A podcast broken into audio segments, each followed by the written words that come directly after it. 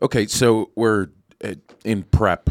Perri, you spent the weekend at some frou frou, like everybody's open and accepting, I don't know, like retreat thing over the weekend. And you said they operate on vibes. And then, Alan, I texted you this morning uh, to see if you wanted coffee. And what was your response? No, at gym. Yeah. And what I want both of you to know is I don't need that kind of negativity in my life. I'm Ace Callwood, And I'm Alan Dow. and this is Envoy Recorded Radio. Okay. Um, actually, be- before we like jump into content, um, we we have not dedicated an episode in quite some time, and I want to dedicate an episode to your cat, Oh, Alan. Your cat passed away this weekend. he did. Is that right? Uh, Friday, yeah. He was Louie. He was 14. He'd been sick for a while, but Mm. Friday morning sort of got up and knew it was the day. So thank you. I appreciate 14 yeah absolutely so that 14 years does that predate one of your kids or about that about that age yeah. So one one is 16, the other one is 14. He was born about a month before the, Wow. the second kid. He was actually my brother-in-law's cat for eight years. Was a Okay. wonderful part of their family, and then became our cat for the last six years. But I mean, he was you know he was the first pet that was really part of our family. So oh, oh i'm so sorry to hear that yeah, no, I appreciate that. yeah yeah pets as pets as family members um i'm gonna uh, jump into maybe the the first piece which is kind of kind of related. Millennials and subsequent generations are having fewer kids and having kids later. And i'm finding that pets have kind of supplanted where kids might have fit in the family dynamic. And so the the term uh, pet mom or pet dad how do you feel about that? Yeah, well, it's, it's interesting. So um, we have a whole bunch of cousins that are in my kids' generation, and the oldest one, think, is 29 now, and he's been with his longtime girlfriend for seven, eight years now. And so we're all sort of like waiting, like, okay, when does like marriage and Yeah. first grandkid for the that generation and what happen and they've had a number of dogs and are pet mom and dads and great pet owners but they've not sort of taken that next step and we know we know it's different in the generation but we're also like you know this, this is sort of seems like where life should be going Yeah, so that that's fascinating because that generational piece, and then there's just the cost of the cost of living, I suppose, right? I mean, how am I supposed to afford a wedding if I'm buying high-end premium, like real people filet mignon for my dog? um, that's that's tough. I'm not sure, and and of course you like layer in avocado toast on top of that and the iced coffee every morning, and I I can't afford anything. You know, it's that for me is it's one of the drivers and then there's global warming and like all of the things happening in the world and you know the balance of do i have a pet or do i have a kid and do i get married and like move into to that realm. I i understand the math and i'm not sure it maths in the way it used to even 15 20 years ago. Yeah i mean people talk a lot about the economics of it. Yeah. and and so how much of it do you think is the economic versus sort of like a cultural life satisfaction kind of thing hmm. because I, I I don't know the answer to that. I, I, I don't know. I, I would imagine it's a blend of both. I mean, yeah, it's one could argue it's expensive to to head that route, and one could also argue there's safety in numbers in a, in a sense. You know, like with a partner or a spouse or a significant other, you can split the cost of living, and so I'm not sure the economic piece bears all the way out, mm-hmm. but enjoyment like i think societally we're recalibrating what partnership means and how to be in relationships and uh, therapy and doing self work and having this uh, i don't know an existential exploration every day. and there are pros and cons to that Yeah, um, Yeah. I, I think uh, I, I saw a note from you about the military, Mm-hmm. um, and let me make sure I've got this this uh, this note right. Well, sorry, so yeah, so it was an article in the Military Times Yeah. that we are being more open about our health problems, particularly mental health problems. Yeah. And because of that, military recruitment is down because fewer people sort of qualify, Qualify for, right. for being in the military. And and I think, you know, what what you're pointing to is this bigger issue of we are much more uh, open about things and also willing to sort of label things. Mhm.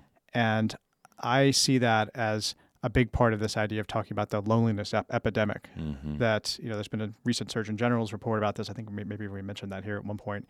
Um, and as I've been thinking about this and trying to sort of trace some about some of this back for the, the work that I do as a as a doctor and somebody who thinks about public health, it's pretty clear that some of the aspects of loneliness may not actually be more now. It's just that we think about it differently. Mm.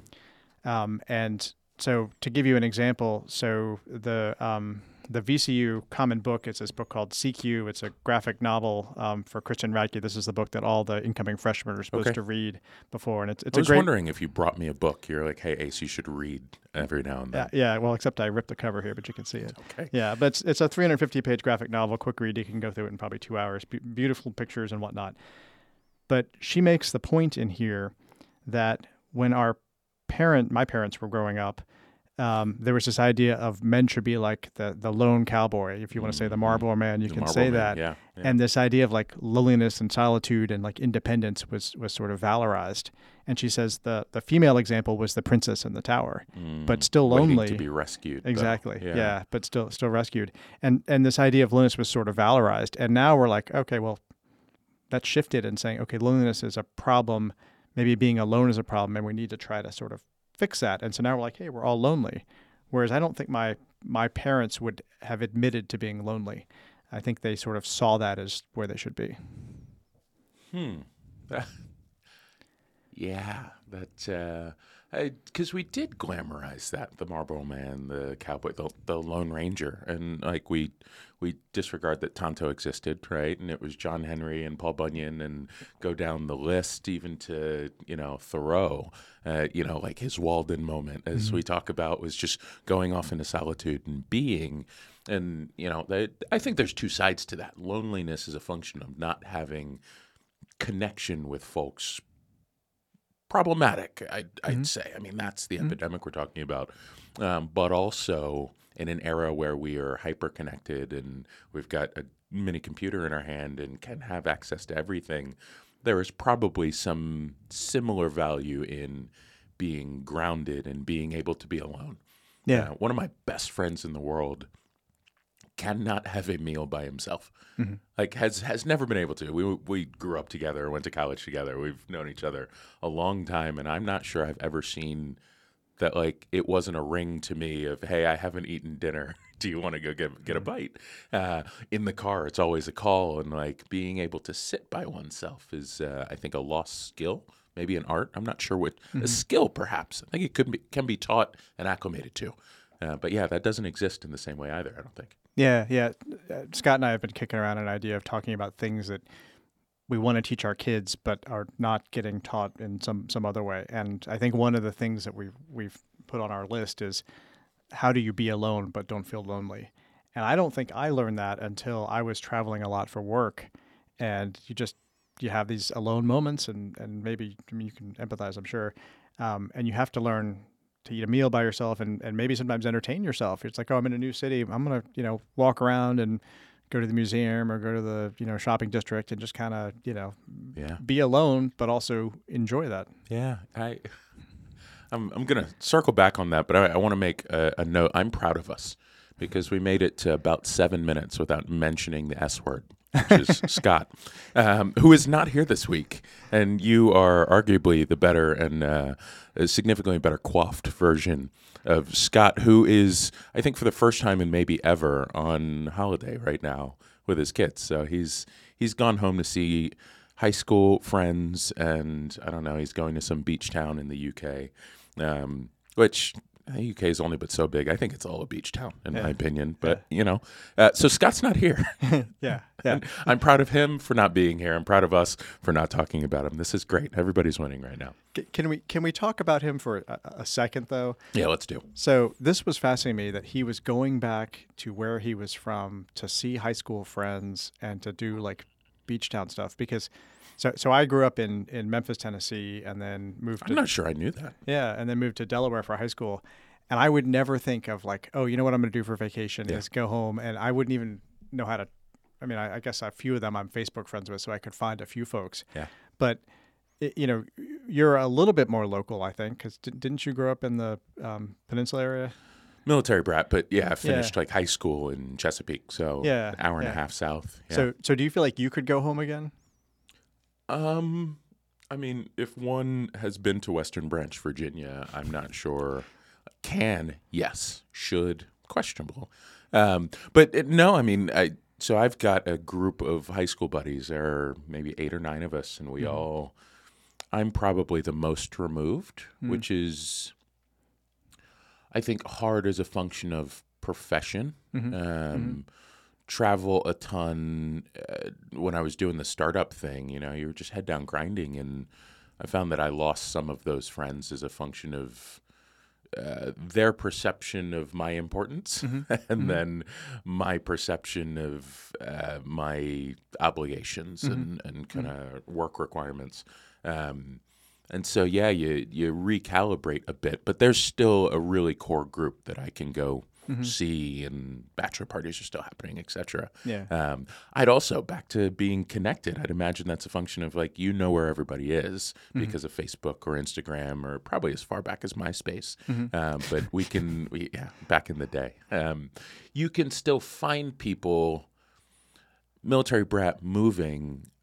I didn't keep up with. Uh, it, it was a two-year relationship, eighteen months of like a deep friendship. We were best friends. We'd see each other every day, and then you'd move Yeah. and there was no follow up. There was like your parents had Yeah. their phone number or kept in touch, but you didn't keep up. And so I wonder if generationally there's some of that. If you didn't stay where you're from, it's you'd have to look somebody up and find them on the internet now, mm-hmm. and maybe you get them. A mm-hmm. generic name, you're mm-hmm. certainly not going to find them. You know, so I, I I wonder if there's a, a function of how we stay connected now, and whether that's good.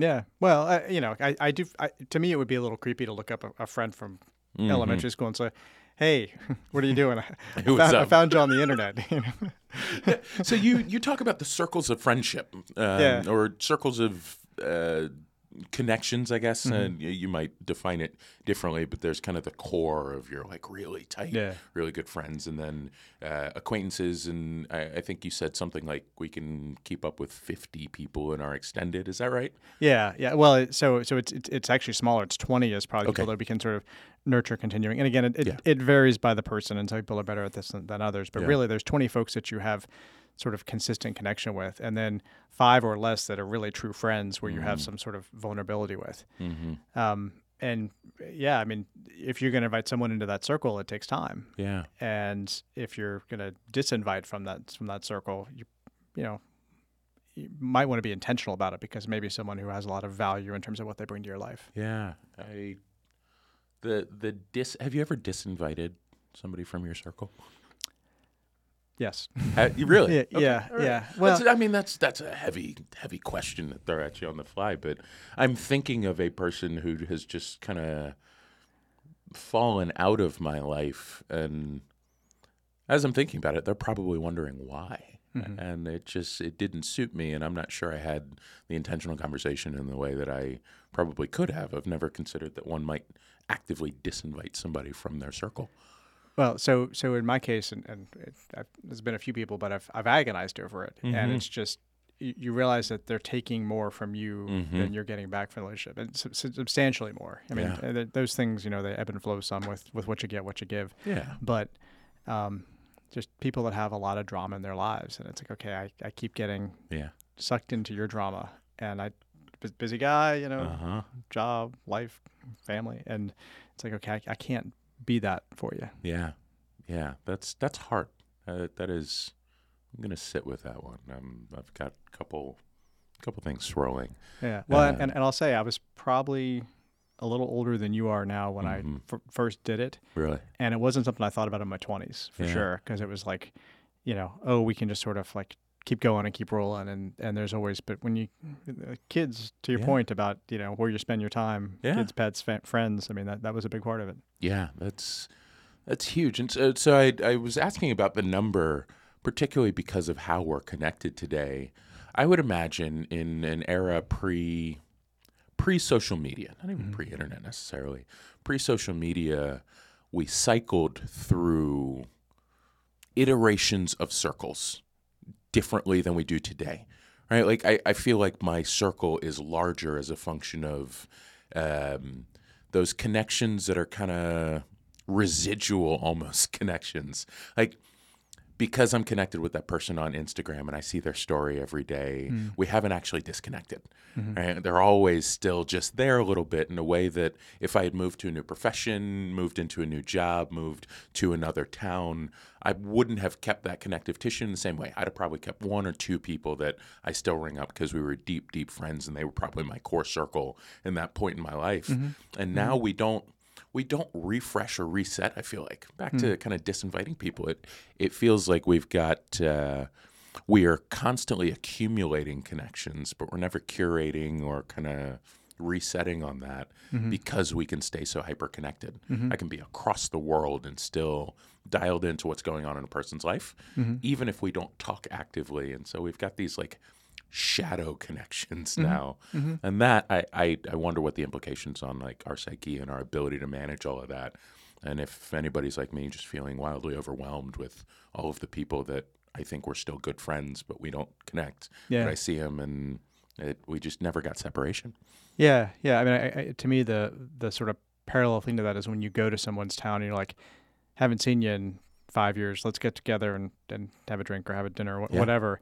And those can be great times. And it may even be someone that you don't want to see yeah every day, but just seeing you once every five years, great conversation, reminisce, how so and so, you know, what's going on, and and you, you have a great time. I, you know, it it was. I, I don't spend a lot of time on social media, and I I don't think a lot about it. Yeah. But um, when I posted about my cat on Friday that he had passed away, hmm I was surprised at how quickly people posted back. Really? And you know, I, I'm not the social media Yeah. savant that you are. that's But- a word Well, uh, but, you- but you are. You're very good at it. Um, and and so you know, usually if I post something and I get you know 20 or 30 interactions, it's like that, that's a lot for me. Yeah. But yeah, there's like 100 people that you know, yeah you know, clicked on things and posted nice little comments and whatnot, and a few sent me text messages and, and whatnot. And you know, it, it is amazing to sort of see like, wow, people are actually out there paying attention to what's Mm. going on. If particularly if the algorithm serves it up to them, and Yeah. I I guess cats dying is one of the things the algorithm likes to serve up. So. yeah the pros and cons pros, and that, cons, pros and cons. Well, it was Yeah. mostly pro. I mean, I appreciated it. Pro, pros on the feeling supported, cons on the like. We know that that is where engagement happens, and Mm-hmm. for the big things, the traumatic things that happen Yeah. in the world, it's like let's let's Yeah. put that there, and we can perhaps trauma bond over it. And, Yeah. and that's that. Yeah, that's tough. Um, hmm. There's a lot in there. Yeah, sorry about that. no, no, this is this is life. This is real. Um, you two, not even me. I, I was like here diligently working on my Monday morning, and you two are just shooting the shit. Um, conferences. We're talking about Yeah. conferences. Are conferences actually for learning? So, um, in part, Okay. I think I think, um, well, so uh, b- background for the audience. So I, I've thought a lot about educational events and what they're about, and I think you're really doing two things. One, you're you're delivering content, and we spend a lot of time thinking about the content. But second, you're you're building a community, and you're helping people feel part of that community, which then help, sort of helps shape their identity. hmm And Helps shape the attendees' identity Yeah. or the, the conference itself. But both. Okay. Both. I think those things are, are synergistic and Yeah. that you sort of you build things. And so if, if you're an attendee, you are uh, hopefully adding to that community, or maybe you're taking away, but you're but you're sort of you know hopefully becoming part of that. And then the the community is then some some of all of those parts coming coming together. hmm Um, you know, it's interesting because you know having seen you speak, um, I I know that you get people engaged and interested in the ideas, and so the ideas that you're presenting in that you know 45 minutes or an hour are are important. But also, then there's all these things that sort of spiral out of that. Mm. And I see conversations with you, but then I also see people that are having conversations about you and about things that you've said. and so you have this sort of ripple kind of thing that happens because you know you you're very good at, at what you do, and um, you know that that's sort of part of that. Yeah, yeah, and for what it is worth, I have seen the same having watched you speak, and uh, which is newer for me. Um, I I know that you speak, and you know, we haven't lived in the same industry, right? And so you go do medical conferences, et cetera, and and education conferences, and I never really did that in my stint in academia. Um, and so now that our worlds have converged a bit, I've actually gotten to see you speak, and that has been. We have very different styles. Um, I, I think in a very good way. Yours lends itself to who you are and how you operate in the world. Professorial. Yeah, exactly. yeah, no, like you teach in a way that is accessible. And I think my style is conversation to maybe land some points that somebody can take away. And so it's Yeah. just different approaches to the same outcome, which is something tangible for an audience to do something with. Yeah. And so like this conference thing for me is has always been fascinating because on one hand it feels like uh, a venue by which I can go speak, and then that can go on my resume, so I can go speak at other mm-hmm. places. Right? It's mm-hmm. the economic vehicle of mm-hmm. of being a speaker, and then there are some that are purely I'm sharing information with peers of mine, um, and that feels like the kind of academic conference. And well, I'll, I'll ask you if that's like is an academic conference one where I got invited to speak, and now I can say I spoke at this academic conference, and so that's good for my publishing and research, et cetera. Uh, or is it, hey, I, I have this knowledge that peers in the industry might benefit from, and is is is it a little bit of both? I'd imagine. It- It's a little bit of both. Yeah. And there is a, a little bit of a boondoggle aspect too, where, you know, oh, we want to invite you to come pay to come to our conference. And so Yeah. you'll, you'll speak, but you also pay the, the, the fee, you know, to, to come to it.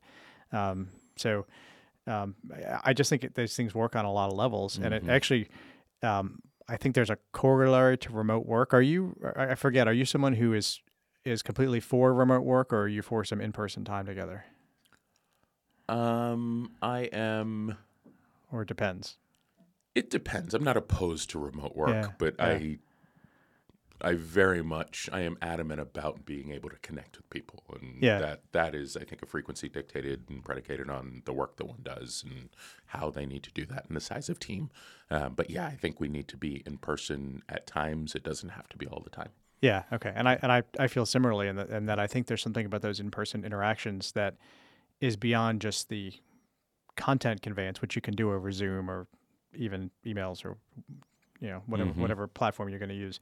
Um, but I think there is that socialization that happens Yeah. when you have people in a in a workplace together and there's a little casual conversation about something else. So Perri and I talking about conferences before we got started. I mean, it was just a nice conversation to sort of you know learn about him and you know hear what he does and he was maybe hearing something about me. Hey Perri, Hey Perri. why don't why don't you have a microphone yet? You can't answer that question because you don't have a microphone. Oh, he just did, didn't you hear him? That's not fair. he's just mouthing things in the corner. I don't think he's actually saying anything. Well, it, uh, the thing about Perri is he has that unusually high pitched voice. That it's squeaky almost. Yeah, it's like a parakeet porky kind pig of. kind of. Yeah. Yeah, yeah, yeah, yeah. Like you definitely wouldn't want to hear him on a microphone. You have a face for TV though. I'll tell you, this is a Yeah. beautiful man in the corner. Yeah, it's quite. It's, kind of like Denzel. It's kind of young a young Denzel. Yeah. Yeah. No. Yeah. Give him, Yeah. He'll take it. I, I thought you were going to say I get that often, which would probably also be true. Okay. All right. Um, we're, I I was going to go to reverse innovations, but I don't know if this will be a reverse innovation at all. Uh, QR menus, missed opportunity. Hmm. Talk to me. Yeah. Well, so um, I I saw when these QR menus started to come out at, at restaurants with the pandemic. I was like, Yeah. this is great hmm because you could then go to a web page that would actually show you videos about the food and maybe the chef tells you about it and why he, he's excited she, he or she's excited about this particular thing hmm um, you could you could do links that would talk to you about some of the ingredients and where they're from you can sort of start to see how you might build a menu that had all these sort of layers and maybe some places are doing this Yeah. Um, but I've been sort of sad to see them go away because Hmm. I feel like you could have a much more dynamic experience.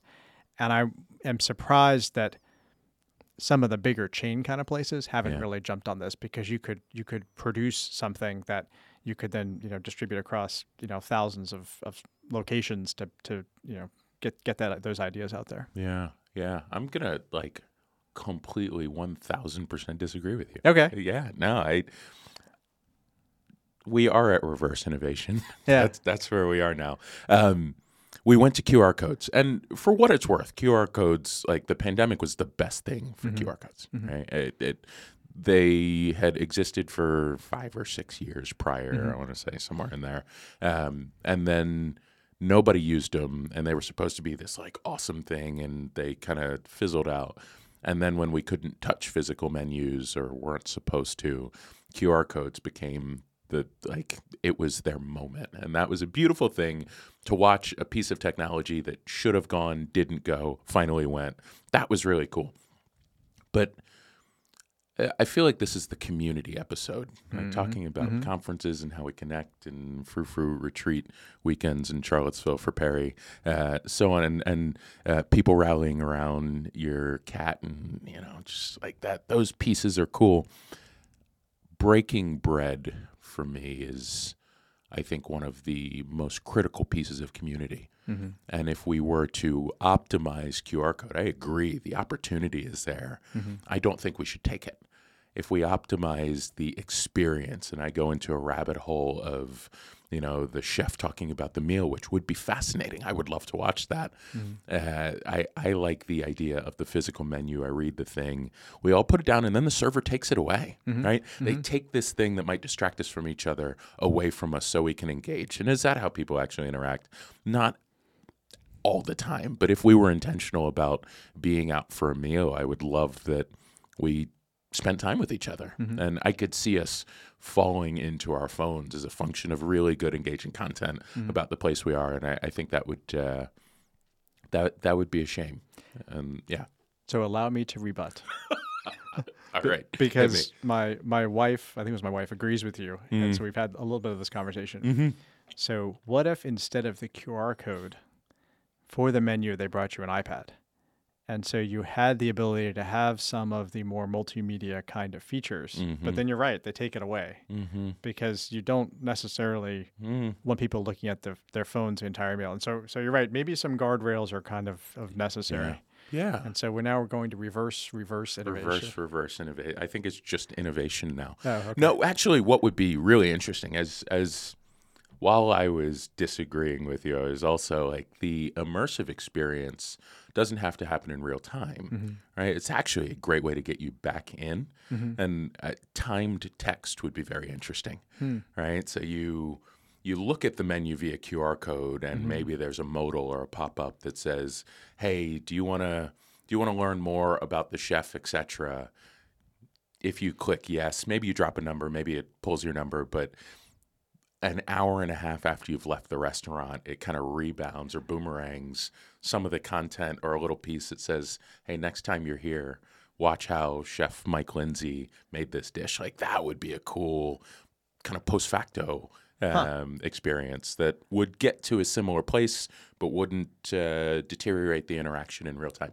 That's interesting. Yeah. So so uh, the thing that that reminds me of is I often will go to concerts with my wife who's like, "Oh, we should go see this band. They're great." And I Mm-hmm. sort of know them and sort of know some of their songs, but after I go, I'm always going on their Wikipedia page and then going down rabbit holes Yeah. and how'd they get together and and wanting to know more and and whatnot. Yeah, It's interesting. Yeah, that's. Uh, I try to Shazam songs in real time at a concert, like the songs I don't know. I'm like, hey, I love this, and uh, Shazam does not does not do well. Doesn't with, do well I'm a sound SoundHound. Yeah. Is my version of Shazam. It's funny how Shazam just won.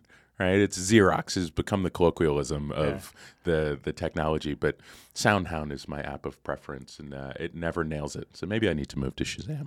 So can we swing back to menus one more time? Yeah, yeah, yeah. So so We can go wherever you want, Well. I'm going back to the reverse innovation Okay. completely because so I think the best restaurant experiences, you know, now we're talking highbrow places, Mhm. are the server comes out and they're telling you about the menu and they're taking you on a journey through the menu and kind of narrating what's going on and, Yeah. and whatnot. And so there, there is a presentation aspect. And, you know, Mhm. that's super expensive to, you know, have people that are that well trained and, and doing a great job. And, you know, the, the, the, the food is inexpensive and you have to pay the server a lot. And I, I get that. Mhm. But I do think that that personal narrative aspect, which is probably what happened in restaurants before we were printing out paper menus and Yeah. copiers is that you had to rely on on expertise of servers. I've always been fascinated. Yes, and I've always been fascinated at how they remember all of the ingredients, right? Like because it changes by night in some of the high end spots, and that um, demystifying industries is a thing for me that is. So in the service industry, of which I have never worked, and I will take dings on that uh, for the, to the end of time, I'd imagine. Um, yeah, the like there's a new special and it's like this thing with that ingredient and there's I, I'm not even going to pretend to make up ingredients for this dish, but and it's in this puree and covered in this sauce and like finished with that and I was like and you know the rest of the menu. Yeah. And that is incredible. Yeah, and what wine will pair well, well with it? And Uh, it is fascinating. Like that expertise. yeah, I think for professional servers, folks who do this and live it and like, you know, are are on track to be sommeliers or or at least understand wine and cocktail concoction, that for me is a, an art that I have always appreciated. And then you marry that with um, because this is about how humans connect for me. It's it's you can share the notes and the flavors and how you might experience a meal as a server. Like you were doing somebody a very real service to that end. And then I, I remember one of my maybe favorite experiences and introductions to one of my favorite drinks, of which I will take dings for as well. So favorite drink is called the one of them is called a Kalimotxo, um, and okay. What's a kalimotxo? yeah. Ah, ah, okay. All right. So Kalimotxo is uh, half Coca Cola, half wine. Oh. Half red wine. Half red wine, half Coca Cola um, on ice with a bit of citrus. I, I finish it with a lime, sometimes a lemon or an orange, though. So a splash of citrus. Um, so Legend, Legend has it, and I'm going to look to Perri to corroborate whether or not Legend has it. This is like a, a pretty standard shift drink, um, or or some folks, you know, just like cut wine with Coke and you know knock it out back of house. Is that all right? I've got a I've got a skeptical nod from Perri. Um, yeah, yeah. So legend has it. Uh, festival in Central America in like the '70s, um, and a bunch of red wine went bad, and they're like, "We need something acidic to cut it with," and so they put Coca-Cola in it to like brighten it, sweeten it, give it some pop, and then they finished it with citrus, and like it became a kind of cultural phenomenon. And so I was at a higher end restaurant here in Richmond. Um, and they had this on the menu, and it's uh, Mocho is M O X T O, I want to say, and and so I was like, oh, how do you pronounce this? What is it? I was fascinated, and the server came out, and Rob at Restaurant Adara crushed it. I was asking him about the drink, and he's like, yeah, it's half wine, half Coke. You know, it's it's really refreshing. It's kind of a spritzer kind of vibe. Like it, it was it was fun. And when he came back out, I was like, well, what kind of red wine do you make this with? And in the singular moment, I was, I think, endeared to the restaurant because he was just like, oh, I don't know, man. Like, just kind of whatever we have open, whatever, like, whatever wine's been open for a little bit, like, that's what we use. And it wasn't pretentious. It was, and it, it's a beautiful restaurant, and they do a just incredible spread. But it wasn't this inaccessible thing. And like that mm-hmm. accessibility mm-hmm. i think is what a server and expertise can bring and probably in our industries as well as, as a doctor being able to be really good at what you do and an expert and also to patients or to students be able to articulate it in a way they can do something like that's really the value is having the expertise and being able to make it accessible and I, I felt in that moment that's what happened it was this is a you're paying for it, but also I don't know, man. It's probably just old wine and Yeah. Coca Cola. Yeah. that balance is that for me is uh, true mastery, expertise plus the ability to articulate and make it accessible. I I like that. Yeah, we, we think a ton about that in healthcare because you have Yeah. people that are that are experts because they they know a lot, hmm but they become so esoteric and how they know things and understand things that they can't explain them to patients or to learners or, or whatnot. So, so I definitely see the, the Yeah. parallel. Um, you know, and, and I I don't know with Kalimotxo if the terroir is important in terms of, of how it tastes. I mean, you, you've drunk more of this. And, Yeah, they're they're very good. I mean, the last time you and I had drinks together, Mm-hmm. we were I don't remember some- that. I was drinking though. We were on some rocks in the middle of the James River. Oh, I do remember, do remember that. that. Yeah, no, I was drinking, but yeah, yeah, I was also paddleboarding. Yeah. Uh, yeah, that was lovely. Yeah. you brought tea candles and everything. it was a whole spread, Alan. And and I think you just volunteered to bring the Kalimotxo next time that we we paddleboard. I will. I will bring a. Uh, I don't know. I'll I'll get a box wine and pull the bag out so it goes into my wet bag. Oh, okay. And uh, and a two liter Coca Cola into my bag and some limes, and we'll make we'll make a day of it. That'll be. That's going to be one of the more ridiculous things, and we should record an episode of ERR while we're on the rocks. Well, and, and that's saying a lot because you and Scott have done a lot of ridiculous things. That is, yeah, and that would be that'd be up there, not top of the list, but like close to it. That's uh, yeah. So can I ask you about your hat? You can ask me about my hat, uh, which I, I think has come up a couple times and landed in last week's episode as well. The odd job. All right. So I have an abnormally large head. Not it's proportional. It, it fits me. I'd like to think, uh, but I wear like an eight and a half, nine, and the largest hat one can get in like your standard hat store is typically an eight is like the largest size, and they get two of them in. I'm at the far, far end of the bell curve as far as head size, literally and figuratively. I'm going to take that joke off the table. Um, so the one size fits all hat. One one size does not fit all. One size fits most, and I am not one of the most. Uh, so Odd Job Hat Company is a hat company that makes hats for big heads. So they make extra large hats, and so if you've seen Odd Jobs, uh, it I've got this trucker. I've got uh, a couple like standard ball caps, and then I've got like a five panel. But I've found this brand, and they make hats that fit my head, and so uh, my trucker like I've got two open holes, which is crazy because usually I'm like on the last hole to make it as big as possible, and it still like sits high on my head. Uh, so yeah, I found a hat brand that makes a hat that fits my head, and I wear them all the time. Yeah, well, so my my wife and daughter my, both have very large heads, Mm. which which is my wife is part Irish, and so evidently that's an Irish thing. I, Is it really? Well, that's what she says. Huh, So, right. so I think her whole sort of Irish. I think she's lying family- to you. Well, think- yeah, all right. You know, uh, maybe she's just saying things to me. So, but but people that have bigger heads are supposed to be more charismatic. Really? Yeah, yeah. Huh. And so a lot of actors have have large heads and are not very tall. And Are so, they like- gullible too? Like, am I just believing BS right No, now? no, no. So- well, maybe. I, I might have believed the BS, and now I'm just sharing it, and now we're broadcasting it to the you know tens of listeners of Envoy Recorded Radio. There we go. So, all right. um, but but yeah, like I think Tom Cruise is supposed to have a very large head, but is only five foot six, for example. You know, a hundred million dollar you know movie per per year for you know Tom Cruise. So this is very exciting for you. There we go. I so I'm one of us is going to have to Google this and uh, and report back next week on whether large heads are actually more charismatic. That might be there might be truth to that. There might not be truth to that. I, I at this point don't know, and I have no expertise to to weigh in. Um, okay, all right. I see a note from you. You're you're flying today. Yeah. Right? You're you're jet setting. Um, I'm grounded this week. What? So yeah, I mean, I don't, I don't think I'm like in trouble, but I'm just not going anywhere on an airplane. Um, why are boarding groups so unequal in size?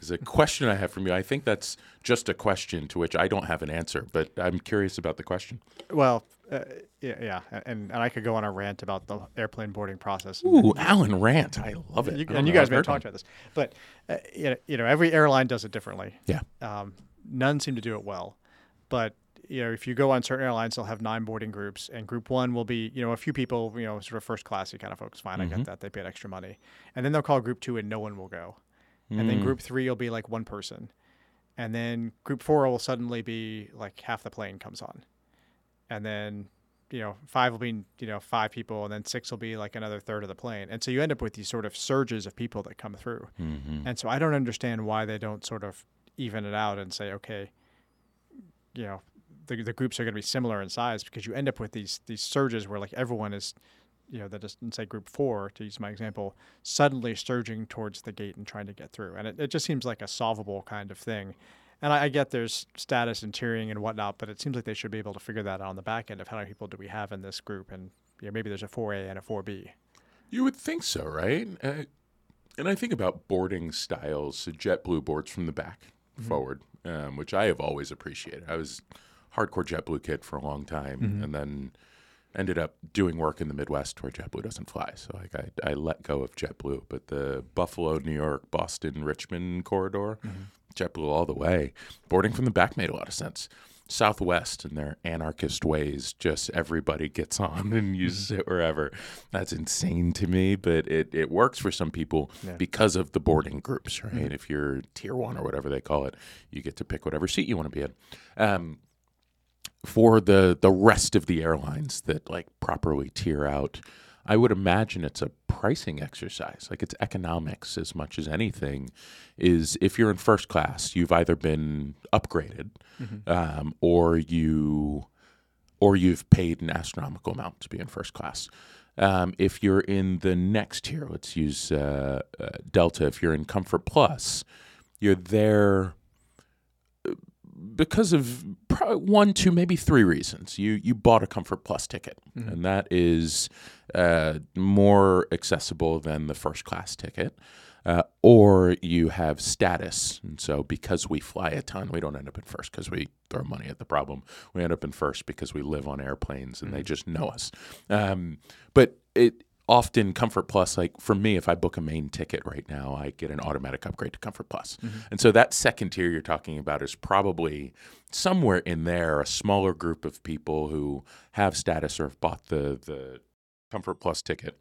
Um, and then lastly, the um, the folks who have ooh, how do I want to say this? Mm, Should I be diplomatic or not? Just say it. You can do it. I'm not going to say it. I'm going to move on. Um, no, I'm, I'm going to I'm going to take the other side of that. There's I think the delta between main cabin and first class is so big, but Comfort Plus airlines are getting really good at nudging you to spend that next 60 to 100 Yeah, bucks. yeah. And once you've spent 500 bucks on a plane ticket, what's 600 bucks on a plane Right, ticket? right. So I think they create that gap in the Mm-hmm. middle because if you're in coach and you're buying a coach Mm-hmm. ticket, you're a budget flyer price conscientious. Yeah, Right. yeah. And then if you're in first, you're less than or you're less price conscientious or you've gotten upgraded. Yeah. And so the you've got the far ends of the spectrum and like who fits in the middle? Yeah. Business travelers and depending on the airline, probably a smaller. Do you do you have a preferred carrier? Do you fly Uh, a specific probably airline? probably Delta most, but Yeah. I, mean, I fly whatever's most convenient to get where, where it is. Yeah. A- and I, I think this circles back to something that, that you and and the person who should not be named have talked about before, is that I Lord would Wayne.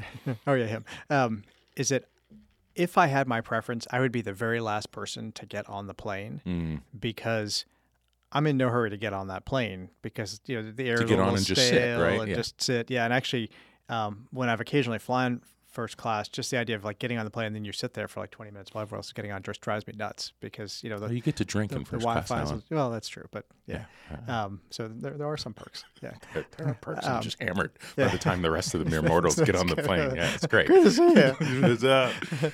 Yeah, but um, but I get on as soon as I can now because I want to get my bag stowed in the Yeah. overhead bin, and so it's really the overhead bins are, are driving this this issue as much as anything. They they really are, and that uh, one would expect that could be managed a little better as well. And yeah, there for an industry that is supposedly one of it. It has to be one of the most efficient, like efficient from a cost standpoint. Um, I think the airline industry has been driven to efficiency, and there are some like major, major things that they run into. But uh, just the the core premise of airline industry is we have to move people around the world, and we have to do that at a price conscious. Like the margins are razor thin Yeah, for airlines, and and and and they operate in chaos because they're they have to rely on the weather. I mean, you know, like I would think yeah, manufacturing is probably more efficient in a, in a sense, yeah, but but manufacturing you're really trying to eliminate chaos. Whereas like with airlines, you know, chaos is part of the job. Just like in healthcare, chaos is part of the job. yeah, yeah. Yeah. Yeah. Okay, I'm gonna sit with that. I'm I have more thoughts on airlines, and we'll we'll tackle that next time. Well, actually, go so, ahead. So let me mention the other thing about boarding. That, Yes. That I just, I don't know if this drives me nuts, but um, when they ask people that are in the armed forces to board early, Mm-hmm. and I, I'm, you know, for patriotism, and I remember that this started after 9/11 and, and whatnot. Mm-hmm. But I always, um, wish that there were other groups they might include in that. And I don't know how you sort of start to think about that, but you know, why aren't Uh, nurses first and first responders, there, single moms, you know, Mhm. what, whatever it is, you know, you know, folks that have have, you know, you know, in a sense, kind of, you know, taken on some of these sort of social duties that, that we have. And, and I'm not talking about doctors. I mean, we're the, we're, the doctors are going to be fine. Sure. So, Yeah. but it's just you know it's just interesting that we that we valorize that, and and not other groups that are equally you know teachers. You know, Yeah. I mean, you know, if you're a preschool teacher, get on the plane first. You know, sit wherever you want. Because it's when when one boards, it's um, With Delta at least, it's people who need extra time getting down the jet bridge, and so I'd imagine a mom wrangling her kids Mm-hmm. Yeah. could could fit into that group, Yeah. but would have to make an active decision to step into that group Yeah. uh, of her own volition, Yeah. right? Yeah. Um, elderly folks who Mhm. you know need to get down Yeah. the jet bridge, and then it's active duty or uniform military or active duty, Mhm. and so uh, reserve in uniform, active Yeah. duty, they they get on. Yeah, and, well, And- the airlines do differently. Some don't do in uniform. Some say any active duty Just any- military. any active and I duty think some military. even like retirees. Huh. So Yeah. It- yeah, So it's it is fascinating how that uh, we have always appreciated and we haven't always celebrated veterans. I'm thinking about times in our history where that has not been the case, right? Um, but we it's, it's a very distinctly post 9/11 thing. yeah, Um, and Yeah. that to me is it's fascinating how much has shifted in the airline industry just in Mhm. general post 9/11 like that that was hmm that is one of those things that we just know as default now but if you remember what it was before and I didn't I don't have major recollections of flying the way that I do pre 9/11 hmm but you know, that's just like you could walk people to the gate and you could just buy a ticket to anywhere and all of the rom coms of the nineties of just like you just you run to the gate with your ticket and you don't actually use it. You just Yeah. have the meeting. It's that kind of stuff is fascinating to me. yeah. And it's a world that I don't know as far as travel goes. Oh yeah, yeah. No, I remember being as a kid. You would you would get on the plane, and the last like five rows were the smoking section, and there were these little silver signs that said "smoking" sort of past this. Yeah. Because so if- you can be insulated from the smoke Right. after that seat, right? Yeah, That's yeah. how- And so as a little kid, I remember walking past those those seats, and all of a sudden it's very smoky as you're walking back to the restroom on the plane. Uh-huh. And I'd be like, "Oh, look, it's- Uh-huh. there's silver signs. That, that's smoking back here." So That's diff- diff- bizarre. different times. That's yeah. wild. Yeah. All right, let's land this plane. I have uh, I have two two maybe three rapid fire questions for you. Okay. Um, do you clap when a plane lands? If there's social pressure to clap, And- and- I never start the clap. but no, don't you do this when you go to like like? Uh, no, Alan, I don't clap when like- the plane lands. but what if everyone else is clapping? You're like, okay, I'll, I'll clap, and you know, it's you know, I mean, there there are certain things when people will do. I will start the clapping, not Yeah. plane landing, but like, you know, a, a great magic trick, you know, a great you know sports play. I'm all for clapping, but but if everyone else is clapping, I just join the clapping. You, you don't feel social pressure to clap? Absolutely. Do you save your cookie to give it to the pilot for doing his job when you get off the plane? Is that like after you finish clapping, do you hand him the cookie, give him a gold star? Listen, when my patients leave the hospital, I expect some applause from them. All right, I don't know how you're going to answer this next question. Okay. Uh, do you stand up before the boarding doors are open? Um, I'm generally someone who likes to to sit until we need to necessarily get up, but I'm now getting old and creaky, so I will Mm. stand up because it's sort of the like, oh, I need to like stretch, and then often I'll sit back down. Are, are you? You're not a stand upper? I think I, th- I think we need to end ERR here because Alan, you embody everything I hate What? with other people on airplanes. You clap and you stand up before the boarding doors open. I might fight you. I might have to fight you. But we, don't we can take this outside. I could probably hit your big head with my hand. Oh, I'm Ace Callwood, I'm Alan Dow. and this has been Envoy Recorded Radio. We will see you next week. Maybe.